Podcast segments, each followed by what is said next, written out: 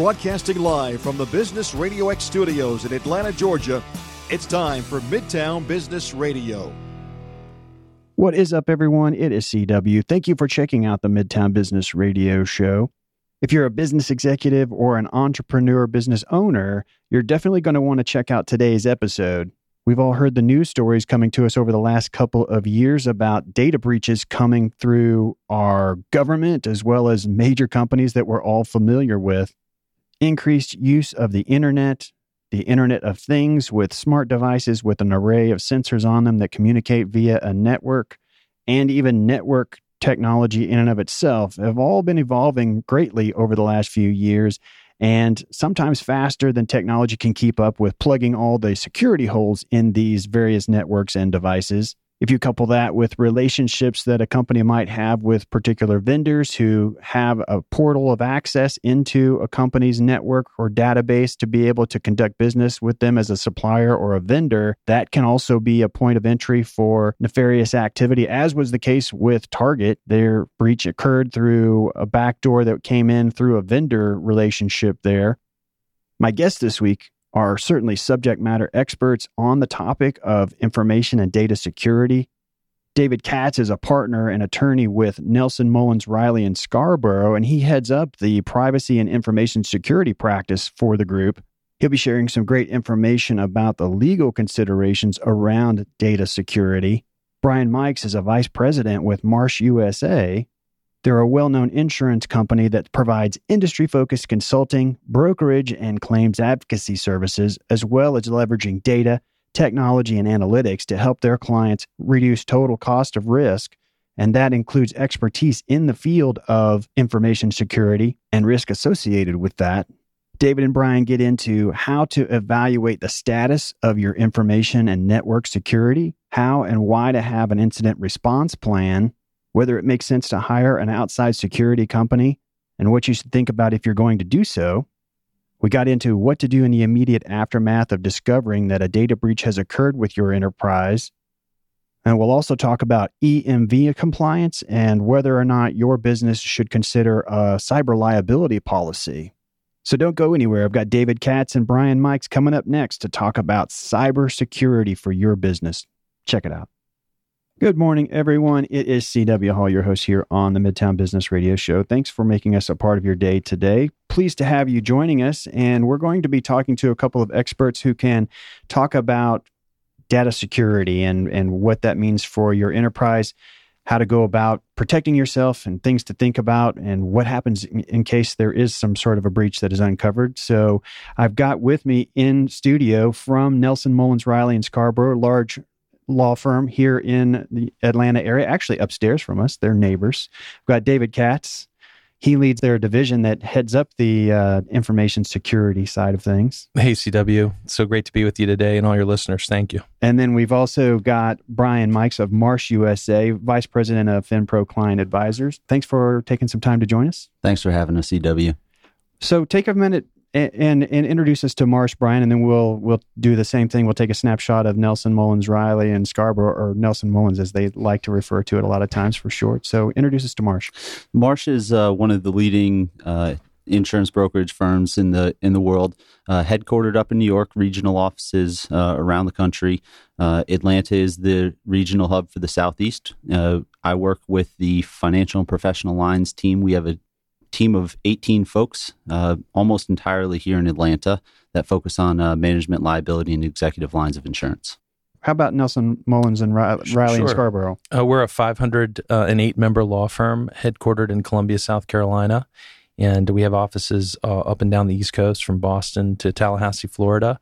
We're a full service law firm and um, very pleased to be with you today. I lead the privacy and security practice here out of Atlanta and uh, very excited to talk to folks about this topic. What got you interested in that particular focus of of law practice? Sure. So, um, you know, I was an in-house lawyer for seven years at a public company here in Atlanta, and uh, I was able to to see over the last uh, years, really since 2012.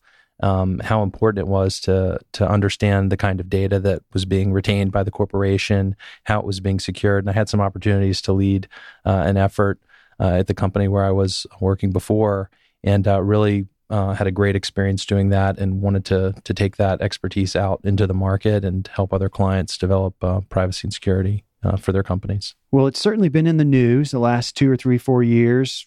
Big breaches uh, of obviously some major global corporations, as well as the U.S. government, IRS, uh, and other aspects of our government have been breached, um, exposing both proprietary information as well as consumer data to nefarious activities. Um, so, when it comes to being a business owner or business executive in one of these enterprises, large or small, I mean, w- what do we need to be aware of as it relates to the legal implications of that? I would imagine that probably exposes me to some measure of liability potentially, particularly if I haven't gotten all of my bases covered with regards to how I've been protecting that data. So, what do I need to be aware of in that situation? Certainly, no. I, I think just a, quick comment on the environment. I mean, it really is the sort of level at which we're seeing um, data compromised and data at risk is probably unprecedented um, in terms of risk to the economy and to individuals um, for fraud and identity theft. So, um, I think generally the awareness of of the risk is is very well understood. I, I think to your point about you know are the legal implications really understood? I, I think that many people may not appreciate that individual states have laws that govern uh, incident response and data security and data protection, and that it's really critical as you're responsible for protecting data within your company that you understand that your obligations uh, really extend to any state in which you are gathering data of those individual residents. So, although you may be headquartered in Georgia and feel really comfortable with Georgia's data protection statute, um, you may have obligations in, in, California to consumers. You may have obligations really across the country. And so, one thing that I think it's very important for executives to think about is that there are a breakdown of state laws that they should generally be familiar with. You know, for example, there are 31 states um, that have a definition of personally identifiable information that's broader uh, than the standard definition. And just to, to give you some of that background, um, when we talk about personally identifiable information, it really is the first and last name, social security number, driver's license number, an account number, credit card, debit card, um, security code and access code, PIN and password to access that account. So that's the standard definition. Um, and so some people think, well, we're not really maintaining that types of, that type of data, but in reality, there's some states where that definition is broader. So, um, and there are different there are different requirements for um, when you have to make that notification. There's some states, there are three in fact, that it's just triggered by access alone. So there doesn't actually have to be any compromise. It's just that it's been accessed. There are 27 states that require you to notify the attorney general. So just in terms of pure legal implications, when you have a security incident, in some instances, in, in 27 instances, you're required to go on the record with the state regulator, which is the AG, the attorney general, so uh, it immediately sort of ramps up the um, the, the pressure um, to make those notifications and to have them be accurate and timely. So those those are really the legal implications of an incident. And then, you know, if you're in a regulated industry, not just consumer protection and consumer data. You may have other obligations. So they're doing this in writing, I guess. They're submitting some sort of a filed report, apparently, with these agencies that says this is what happened. This is the extent of the breach as we know it. Exactly, and and the time frame in some of these states requires you to notify very quickly to be able to tell the AG that you've at least had an, an incident. In Connecticut, for example, you have to notify within 14 days of, of what happened. And so, you know, you may not have all the facts, but you have to at least tell them, "Hey, we've had an issue, and we're looking into to um, what's happened here, and we'll we'll update you." The other thing that some of the states, California in particular, and others, they will post what you provide them online, so you will immediately be on the record after you've filed the notification. And, and those are indexed by Google, so they're able to come up in a search if you do the search for the name of the company. So, you know, having it, having, making sure that you've are prepared to do that and know all the facts is is critically important. Well, listening to you describe the various state requirements around the country, it's clear that by linking up with someone such as yourself, they're going to have access to that kind of advice. They'll be able to say, in this case, you will be able to say to your client, this is where, this is what you need to be thinking about. And hopefully they're linking up with you in advance of an event clearly being able to navigate something once a breach has occurred if they're not in a relationship with you clearly you'd be able to help guide them but it would seem that having a relationship well ahead of time when we're maintaining client and customer data having somebody like yourself be able to say i would assume you can advise me on how do i protect my information to begin with to keep the Sure. breach from happening Sure. And just, you know, on your last point, I mean, these are oftentimes crisis events for companies. And so, you know, the, the Chinese symbol for crisis is a combination of letters for danger and opportunity. Mm. So, you know, there is um, a certain measure of advanced planning, like any sort of crisis situation, that is going to be incredibly valuable. And the corporations and companies that are typically the best in terms of a response are companies that already have a very strong culture of communication. They're able to to very easily begin to identify the issue, assign individuals to help manage the issue, and come up with a very good product and response. So that pre-planning cannot be overemphasized. well let's talk about what the business owner or those cxo people need to be thinking about right now but maybe the breach hasn't happened. How do we need to try to prevent that from happening? I, i've heard it said that it's it's not if it'll happen it'll it's when it will happen. Will someone either attempt or successfully breach your information on some level? So what do they need to be thinking about today to hopefully either thwart that altogether or at least mitigate it when it happens? Sure. I mean, I, I think one of the things that is is absolutely critical is the organization has to understand the nature uh, of the data and the types of data that they're maintaining on their customer base, and and that may sound uh, silly to suggest that a business may not always understand the type of data it's um it's gathering, but you know consistently we find that you know after a breach you know companies are sometimes struggling to determine okay w- where was this data? Where where how was it protected? What was the nature of the data? So the time that you spend on the on uh, up front i guess the simplest way to describe it is really a data audit and inventory. Um, and it involves um, you know really going through the company and understanding you know how are we collecting storing accessing securing and using the information that we co- that we collect. Is it personally identifiable data? Is it name address telephone number email? Is it um, sensitive data? Is it is it are there are there data elements that would constitute sensitive data like uh, gender religion race ethnicity uh, things that might constitute um, that those types of categories of data. And um, you know wh- how are we storing it? And um, who has access to it? Where is it located? How are we storing it physically? How are we storing it uh, in the cloud? How are we retaining it?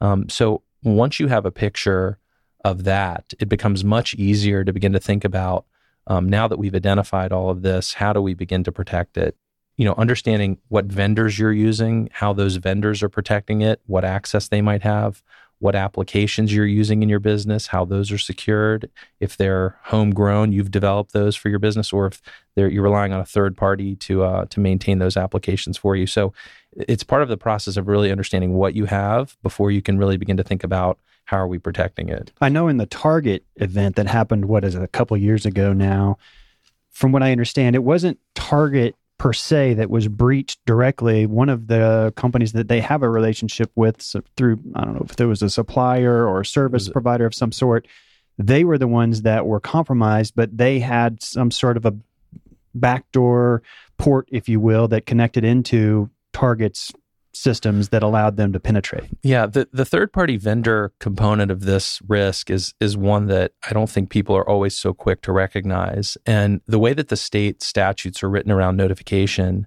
is that if you're maintaining the data, so you're a third party that's maintaining the data on behalf of the first party who who's the owner of the data, your obligation is to notify that first party as the data owner. So you might be the vendor that's maintaining the data that you don't own or license. Then your obligation is to tell that customer as their vendor, hey, we are letting you know that there's been a breach. Unless you, as the first party, negotiate that agreement. And we, we can talk more about that. But but you're right. I mean, the third party risk is is a is a big one. And it's one that um, by contract and through negotiation is potentially easier to mitigate and to get yourself some assurance up front uh, around that risk and at least outline what's going to happen if if things go bad. Well, and David, you talk about the it, uh, data audit. And part of the insurance process, from an underwriter's perspective, they'll help uh, clients kind of walk through that process and, and they'll ask the in-depth questions to make sure that the underwriters have a better understanding of the overall preparedness of of an organization. Um, and, and part of that process does dive into the details of how is data stored? Is it encrypted at rest? Is it encrypted in kind of in flow? And then it gets into the vendor management process and it, and it, helps identify the potential areas of weakness. Does an HVAC vendor need to have access to the most critical information that's held by a particular organization, or should they only have access to certain uh, you know elements of the network that carry or, or host benign information, so to speak? So the the data audit um, and that inventory audit are are a critical step in and it's important to identify that and know that up front. It's interesting to have you all here in the studio talking about information security from the legal perspective and and from risk mitigation uh, as well. A, few days ago, I was interviewing a gentleman from a local company that does data security as uh, as an outsourced service provider. So when we're talking about the upfront assessment, if you will, finding out where we are today uh, on our information security practices and the things that we have in place from technology perspective to try to protect our data.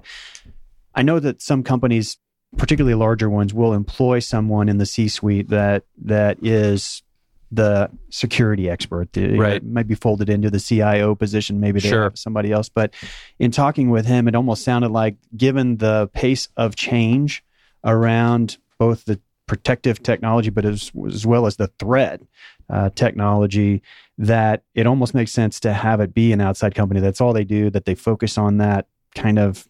Sure. Yeah, so we we get asked that question quite a bit, and um, you know it, it can be uh, you know, there's sort of multi levels of analysis that go into you know when is the right time, which is the right company, you know, do you have the internal resources right. that you could utilize that would avoid you needing you know an outside resource, and I mean, one of the things that I think we're seeing is, you know, they're, they're over over time. I, I think um, there's starting to be less of this as an issue, but you know, the number of people that were really sort of out of the gate qualified to be doing these kinds of assessments, it's continuing to grow, and there are more people getting a certification that would allow them to do it, and it's a CISSP a certified information system security professional. And then the position is the certified information security officer, CISO. You're starting to see more people in those positions by virtue of the fact that within the market, there are starting to be more people credentialed to do this work. But traditionally, those, those folks have not been in smaller companies, maybe in larger companies, have been in those roles, and they've typically reported to the chief information, uh, the chief information officer.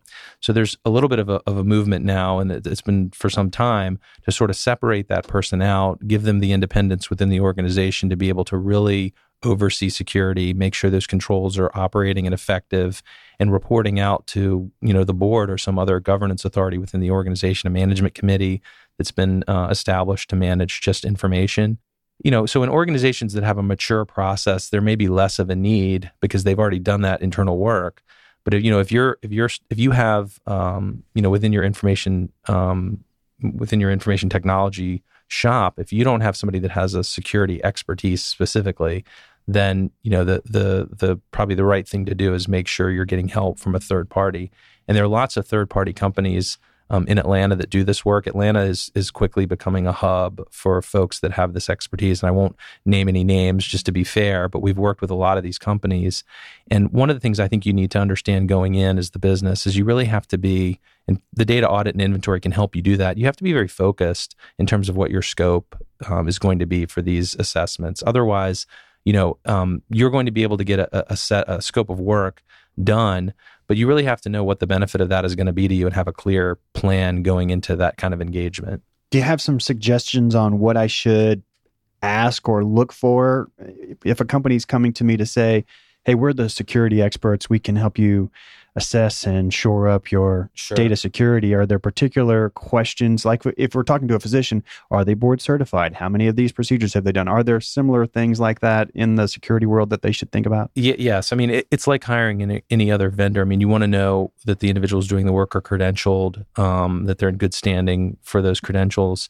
Um, but you also want to, you know, going into those engagements, really have a good sense of what you're trying to accomplish. And, you know, if your business is one that's regulated and there's a standard that exists, um, you know, HIPAA is a good example, the privacy and security rule. I mean, there's a list of controls that you need to be compliant with under those rules. And so if you, if you're in a regulated industry and you understand, hey, these are the standards that apply to us, you, you, need to be asking, you know, have you done these assessments based on this standard, and how do you go about doing that?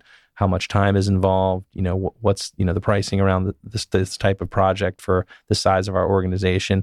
So all those sort of upfront uh, things that are going to help you manage the cost and the scope of that kind of engagement are really critical. Well, not only that, but you want to have a clear understanding of what the um, expectations are for input from your own personnel. You know, a lot of yeah. times you think that, okay, I'm just going to hire this uh, security firm to come in and assess my overall security posture, uh, and they kind of go do their own thing. Well, really for an organization to best identify and understand what you know in organizations uh, overall kind of exposures in, in security posture, they're going to have to conduct interviews with the CISO, with the chief privacy officer, with the chief financial officer, with the treasurer, with folks in the IS and IT teams um, to really get a, that clear understanding. So it, it does go beyond just um, you know asking what they're going to do. It's going to be uh, making sure that you are aware of what's required of your own organization and committing the time to that that third party to to it, it's a partnership is really what it is. I was interested to hear that one of the biggest sources of risk is my employees with regards right. to opening emails and things like that uh, that expose me to the, the the penetration, if you will, that opens the door for the actual breach to occur. Right. You know, in, in the security community, I mean, for many many years, I mean, they have focused on you know awareness, security awareness training, and one of the things that we've seen since the beginning of the year um, that's been particularly you know damaging to businesses is there was a a phishing attempt that was going around where um, individuals in the HR uh, group were being targeted um, by criminal elements um, in a spoofed email that had appeared to be coming from um, you know someone within the organization and and sending out uh, the W two information yeah. right around tax time, and so you know th- those are examples of where um, you know security experts would say you have to have a program in place that can you know begin to communicate some of these risks real time to your employees and um, to other folks that are in positions that are dealing with sensitive data. So they understand um, you know the various things that are out there that could that could trip a company up. Now I've got McAfee Virus Shield on my computer, so I know I'm all secure. but if a problem happens and a breach occurs, I mean, before one happens, do I? I mean, how much do I really have to have? Like, either get on the plane, they're like the exits are back here. It would seem that, that we might need to have something like that lined up for our enterprise, just in case. So I, I, think it sounds like you're talking about incident response. Yeah. Yeah. So you know, back to the point of um, you know how critical it is to be communicating uh, within your company. I mean, w- what an incident response plan can do is it can establish for you, you know, the roadmap that you need to take once these events happen. And um, you know, there are elements to this response plan that I think you know once I start explaining, you know, will become obvious. You know, you've got to make sure that that that that response plan covers your employees, your third party contractors, your vendors, that you've established, you know, a clear purpose for that plan, that it's really to review and manage and escalate um, any of those information or physical security incidents or intrusions that happen in your environment. You've got to you've got to figure out internally who's responsible. And, and one of the things that we're seeing in companies is this really is a group effort. I mean, that incident response team is made up of, um, you know, the CIO, the chief privacy officer where they exist, the general counsel, HR, management, IT operations. You know, it, it really is going to involve a corporate wide response because you have to figure out what happened, what information was impacted, and then you're going to have to communicate, you know, to your employees, to your vendors, um, to your consumers. Um, but the main reason you want one of these plans is because it it really does become it it, it's a live fire event, and people react sometimes strangely when those things happen. So it's always good to be able to pull out a piece of paper and say, well, hold on, let's take a breath. What, what does the paper say about what we should be doing now? That's a great mm-hmm. idea. You've got a great idea too, but but before we we jumped anything too drastic, what's our plan?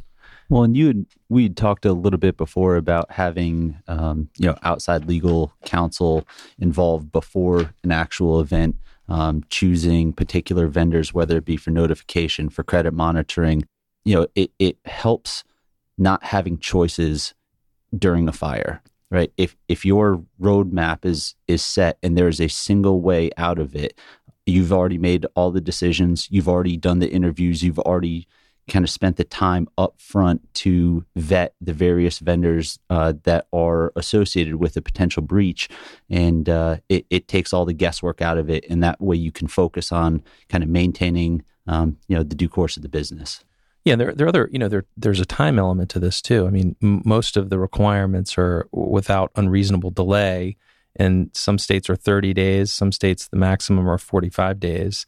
And so, while that might seem like a lot of time, when you start to think about w- weekends and you know getting people available, I mean, as much of this as you can kind of think through beforehand, um, it's really critical. But also, um, that you have to be deliberate and it's not a time you know to panic. It's a time to have this sort of well thought out and the response well thought out because you know the decisions you're making real time are going to have real impact um, once you notify your consumers and regulators. And so you just have to have a very thoughtful sort of approach to this clearly the large enterprise that's got a either a national or a global presence are going to be targets and they're going to be ones that certainly need to have these plans in place but i mean what about the small to mid-sized business? Who needs to be thinking about things strategically in in advance along these lines? Do you think? Yeah, I mean, I don't, I don't think um, folks are necessarily immune based on size because you know this the the legal triggers for when you're obligated are very clear. And uh, you know what I think you know smaller to, to mid-sized businesses need to be thinking about um, as they're thinking about this risk is um, how to protect their brand in the event that they're legally required to make a notification because you know your customers are to they're to walk away feeling you know victimized at some level whether it's through any fault of your own or through a criminal act but the way that you're going to be reestablishing the trust and credibility with your consumer is through the notification. And if it's perceived by the consumer that it's you know not substantial or insignificant or the company doesn't handle that well then then they've really felt victimized twice. Mm-hmm. and that's absolutely where you want to avoid being. So when it comes to making my plan who should be in on setting it? We talked about having outside counsel with someone like yourself and your team that is fully aware of the legal landscape across the country and beyond. Uh, but should my ceo be getting into that board members or should I leave that to CIO the to the security experts? Who needs to be saying this is what I think we should do yeah. Brian go ahead. I was just going to say I, I think it has to be the entire C suite I think the board of directors needs to you know have oversight into the plan um, and it it really needs to be set forth by the the leadership of the organization with approval of and guidance from qualified outside counsel that has done this work before. You know, it's we see in our business a, a lot of times folks will do business with with uh, friends, family members, um, and and for you know certain situations that that ends up being okay. When it comes down to uh, creating an incident response plan related to a cyber event, you want somebody that can walk you through it that's done this before. You want somebody that's knowledgeable about the various state breach notification laws um, and the various regulatory uh, requirements um, that go into this. So it's so important to not just have your senior leadership team involved, but but qualified counsel included. Yeah, I mean, just in terms of who should be involved, I mean, it really depends on the company and, uh, and uh, you know the company um, where I was previously employed, you know the executives were very very close to their customers. I mean, they knew what the customer's expectation was all throughout the business. So, you know, a company like that where um, you know the business understands the expectation, you know, maybe somebody in operations is the best person to lead the response. You know, in a company where it's been the employees that have been affected, maybe it's HR that is best able to manage the response. So I mean, the the real the real element that you need to consider is who's closest to the business, who's closest to the most affected population that's going to understand that expectation, be able to communicate. You know, across the enterprise, you know, really everybody on the management team needs to have, um, you know, needs to be involved. Attorney and legal expert on the matter of information security, David Katz of Nelson Mullins Riley and Scarborough, and Brian Mikes of Marsh USA risk mitigators and providers of a variety of insurance against breach and, and other information type uh, related events. Talk about, Brian, cyber liability. It's had to come about due to this very thing, the rise of the interwebs, and now the big business of breaking into these organizations to steal their information. Who needs to think about having a policy like this in place? And when when I am an entity that needs to have cyber liability, how do I determine the extent to which I need to to pay from a limit perspective? Absolutely. Well, as you'd mentioned, it's uh, it's been one of the more evolving areas of insurance over the past, call it 20 years. Um, and, and, really, the companies that have been uh, that were initially impacted were more the highly regulated entities that David had referenced earlier, uh, financial institutions, healthcare, retail, and as the world continues to evolve around uh, point of sale systems and, and, data security, those still are uh, a major focus um, in areas of uh, you know industries of concern, where we're starting to see um, this world of kind of cyber issues and cyber risk evolve are in the kind of non-critical industries um, where you may not have a lot of uh, information related to your customers, whether that be personally identifiable information, payment card industry information, personal health information, but more kind of the uh, the business system. So your um, kind of your manufacturing firms that rely on highly automated processes. Uh, in the event that in uh, a third party can get onto these systems and change pressure valves, can turn on or off uh, heating or cooling systems. They can cause physical damage, insignificant property losses, network interruption issues, which not all of uh, all of which would be covered under a, a standard property policy. Um, so the the world of insurance and the risks are changing dramatically. Um, as far as uh, identifying the limits. I, and I think David can add a lot to this too. Uh, there are a couple of different ways. From from an analytic standpoint, a lot of brokers use this very simplistic peer benchmarking uh, model where you look at a particular industry, you look at a bandwidth of an exposure, whether that be revenue um, or assets, and you simply say, "Here's what your peers are buying." Some brokers are using a more sophisticated model where they're using client specific information, number of records uh, revenue, industry, historical loss information, and running it through a uh, Monte, Monte Carlo simulation and, and using essentially a probabilistic model to help determine what the appropriate limits are based on actual exposures um, and uh, and historical loss information. And really, it's coupling those two. Um, it, it's been a little bit hard to you know have full confidence in saying this is the limits that I should be buying, this is the limit I should be uh, retaining. But coupling those two, that probabilistic model with a kind of peer benchmarking, um, is is how a lot of our clients you know feel that they're most comfortable purchasing limits. Yeah, and I, I, think just to follow up on a couple of things uh, Brian said, I mean, really understanding what you have and the risk related to what you have is is absolutely critical uh, in order to being able to determine you know what kind of coverage you need. And Brian made another good point that I think people tend to think about you know information security, you know, sort of in the lens of just consumer information, and they tend to they tend to think, well, you know, we're not really we're not really holding any of that data, so this doesn't affect us, and we're sort of immune. But you know, if you look at the evolution of uh, the risks related to security and data. I mean, data is really the company's cash. I mean, in, in no matter what form it's really in, whether it's proprietary or it's consumer data. So, you know, how secure you are is really how well you're protecting your your data cache.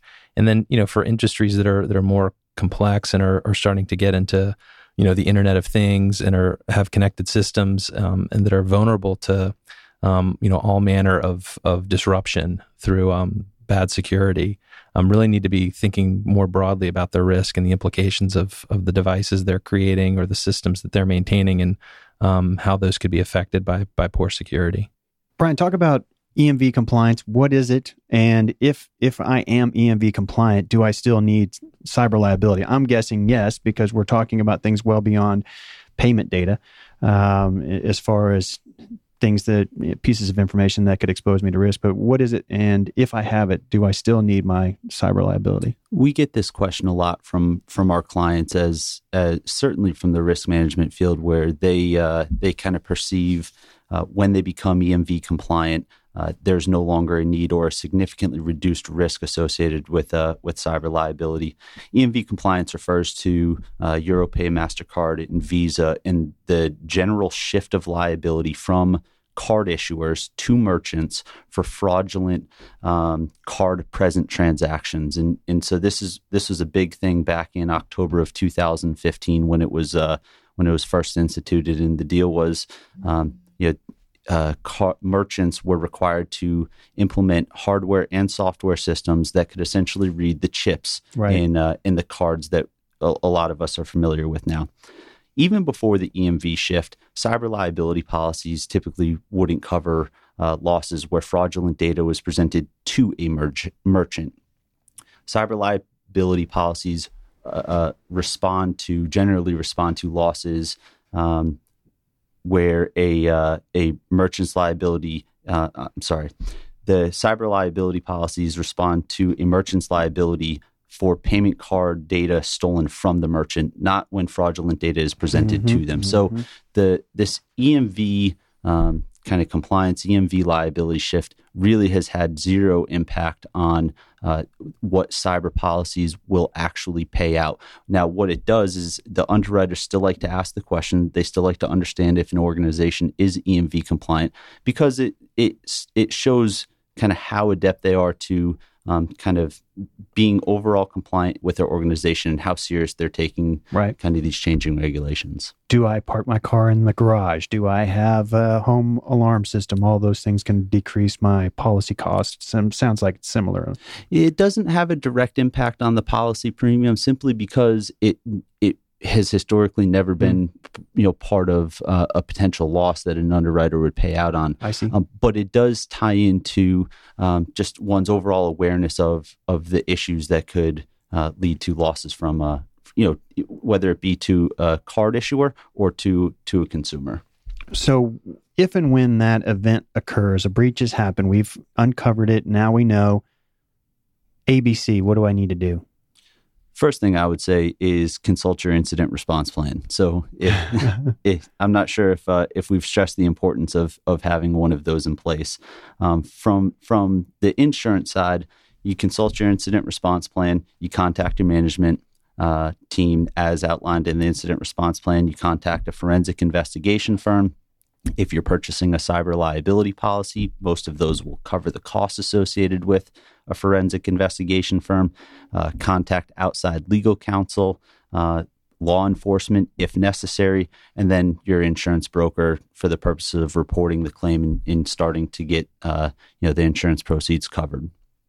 Yeah, I don't have anything to add to that. I think that's exactly that's exactly the correct process and hopefully, you know, you have coverage. If you don't have coverage, the process is a little bit different. I mean, because you know most of these expenses you're going to be taking on yourself and um, you know it's good to have already sort of pre-developed relationships and some things in place to be able to determine you know can i put a can i try to put a number on this before we get too far uh, down the road but i thought brian said it very good uh, very well about you know what the process should look like and since nowadays many of the attacks on enterprises are automated, they're just looking for IPs and then seeing if they can crack into them and then go from there with regards to how far they can take that penetration.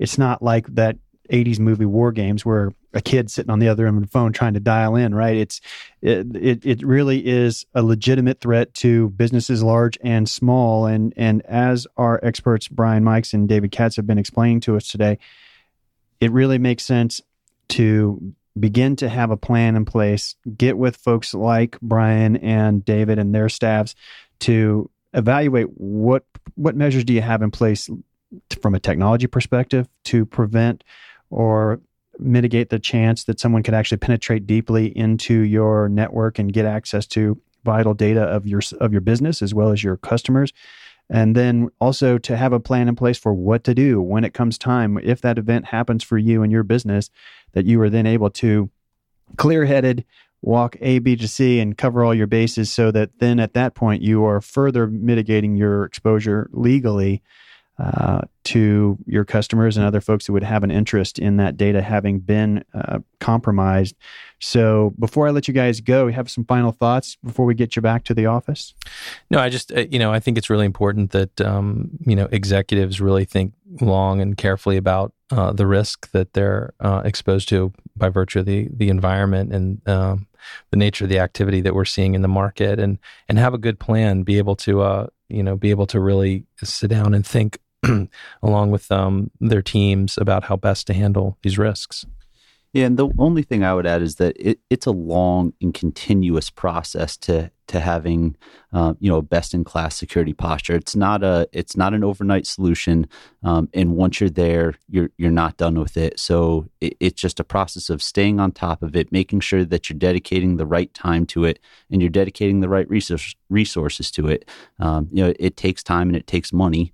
Um, whether that be by investing in people, investing in technology, uh, it, it's it's a continuous process. When you look at an event that happened with the Targets of the world, the Home Depots of the world, I'm fairly confident that the expense and time needed to sit down with you you right now to say what what do we look like and what do we do in case it happens and that kind of thing is probably far less than what their actual payout was and and uh, total loss when that happened before. Yeah, and and those are questions that you want to be answering without the threat of litigation, without the threat of regulatory inquiry. Those are answers you want to know before you're being asked by a third party. So very very important. Well, thank you guys for taking some time. Great information. Um, I hope our folks will turn around and share this. And if you are coming back and checking out the podcast, in the upper left hand corner of the Midtown Business Radio show page, you'll see the Apple logo there. That'll take you over to the iTunes store where the podcast lives. You can subscribe to us, and that way, each week when the new episode comes out, it's downloaded straight to your device in your podcast. You can check it out on your way to work, walking the dog, whatever the case may be. And as I said, we're hopeful that you will turn around and put this out on your LinkedIn page, your social media sites, uh, your website, so that someone that you care about, their business might just get a better protection level for having gotten access to the conversation today. So we'll say thank you in advance for that. Brian and David, I really appreciate sitting down with you all today. It's been a great conversation. Thank you so much. Likewise, thank you. And uh, everybody out there that made us a part of their day today, want to say thanks so much. We really appreciate your time. We look forward to catching up with you same time, same place next week. We'll see you then.